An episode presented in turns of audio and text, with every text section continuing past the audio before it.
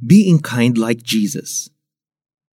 Kaya nga, dahil kayo'y hinirang ng Diyos, minamahal niya at pinili para sa Kanya, dapat tayong maging mahabagin, mabait, mapagkumbaba, mahinahon at mapagtiis.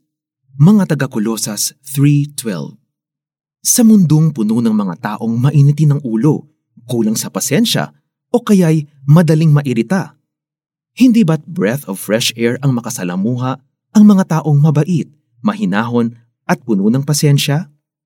Isipin mo na lang ang ginawa ni Jesus nang nandito siya sa lupa. Kung hindi siya nagtuturo, nagpapakain siya ng gutom, nagpapagaling ng may sakit, o bumubuhay ng patay. Saan man siya pumunta, laging may nakasunod sa kanya. Lahat na lang ng tao ay may kailangan sa kanya. Pero may mababasa ba tayong nagrereklamo siya? Sa isang pagkakataon, may isang kitongin na lumapit. Hinihiling na siya'y pagalingin. Buong pagmamahal na hinawakan siya ni Jesus at sinabing, Nais kong gumaling ka at maging malinis. Mateo 8.3 Pagkatapos ng mahabang panahon, muling trinatong bilang tao ang pinandidirihan at iniiwasan ng lahat. Kung tutuusin, sa isang salita lang ni Jesus, kaya niyang pagalingin ang ketongin. Pero sa pagdampi ng kamay ni Jesus, higit pa sa katawan ng ketongin ang pinagaling niya. Oo, muling kuminis ang balat ng ketongin at ang basag nitong puso nabuo muli. Sa wakas, tinapos ni Jesus ang tagtuyot ng pagmamahal sa buhay ng ketungin. Sa isang iglap, sa isang haplos, umulan ng pagmamahal. Ibang klase talaga ang kabaitan ng Diyos.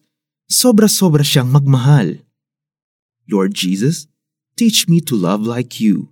Sana ay matuto akong maging mahabagin, mabait, mapagkumbaba, mahinahon, at mapagtiis. May times na magiging mahirap itong gawin, pero I continue to look to you who perfectly loves imperfect people like me. There are many well-meaning people to say, Practice random acts of kindness. But how about another advice? Plan and do deliberate acts of kindness instead. This week, pumili ng isang tao bawat araw na gagawan mo ng mabuti.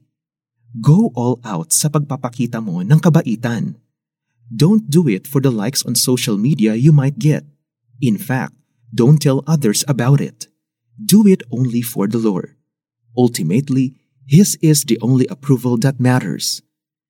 Kaya nga, dahil kayo'y hinirang ng Diyos, minamahal niya at pinili para sa Kanya, dapat kayong maging mahabagin, mabait, mapagkumbaba, mahinahon at mapagtiis. Mga taga Kolosas 3.12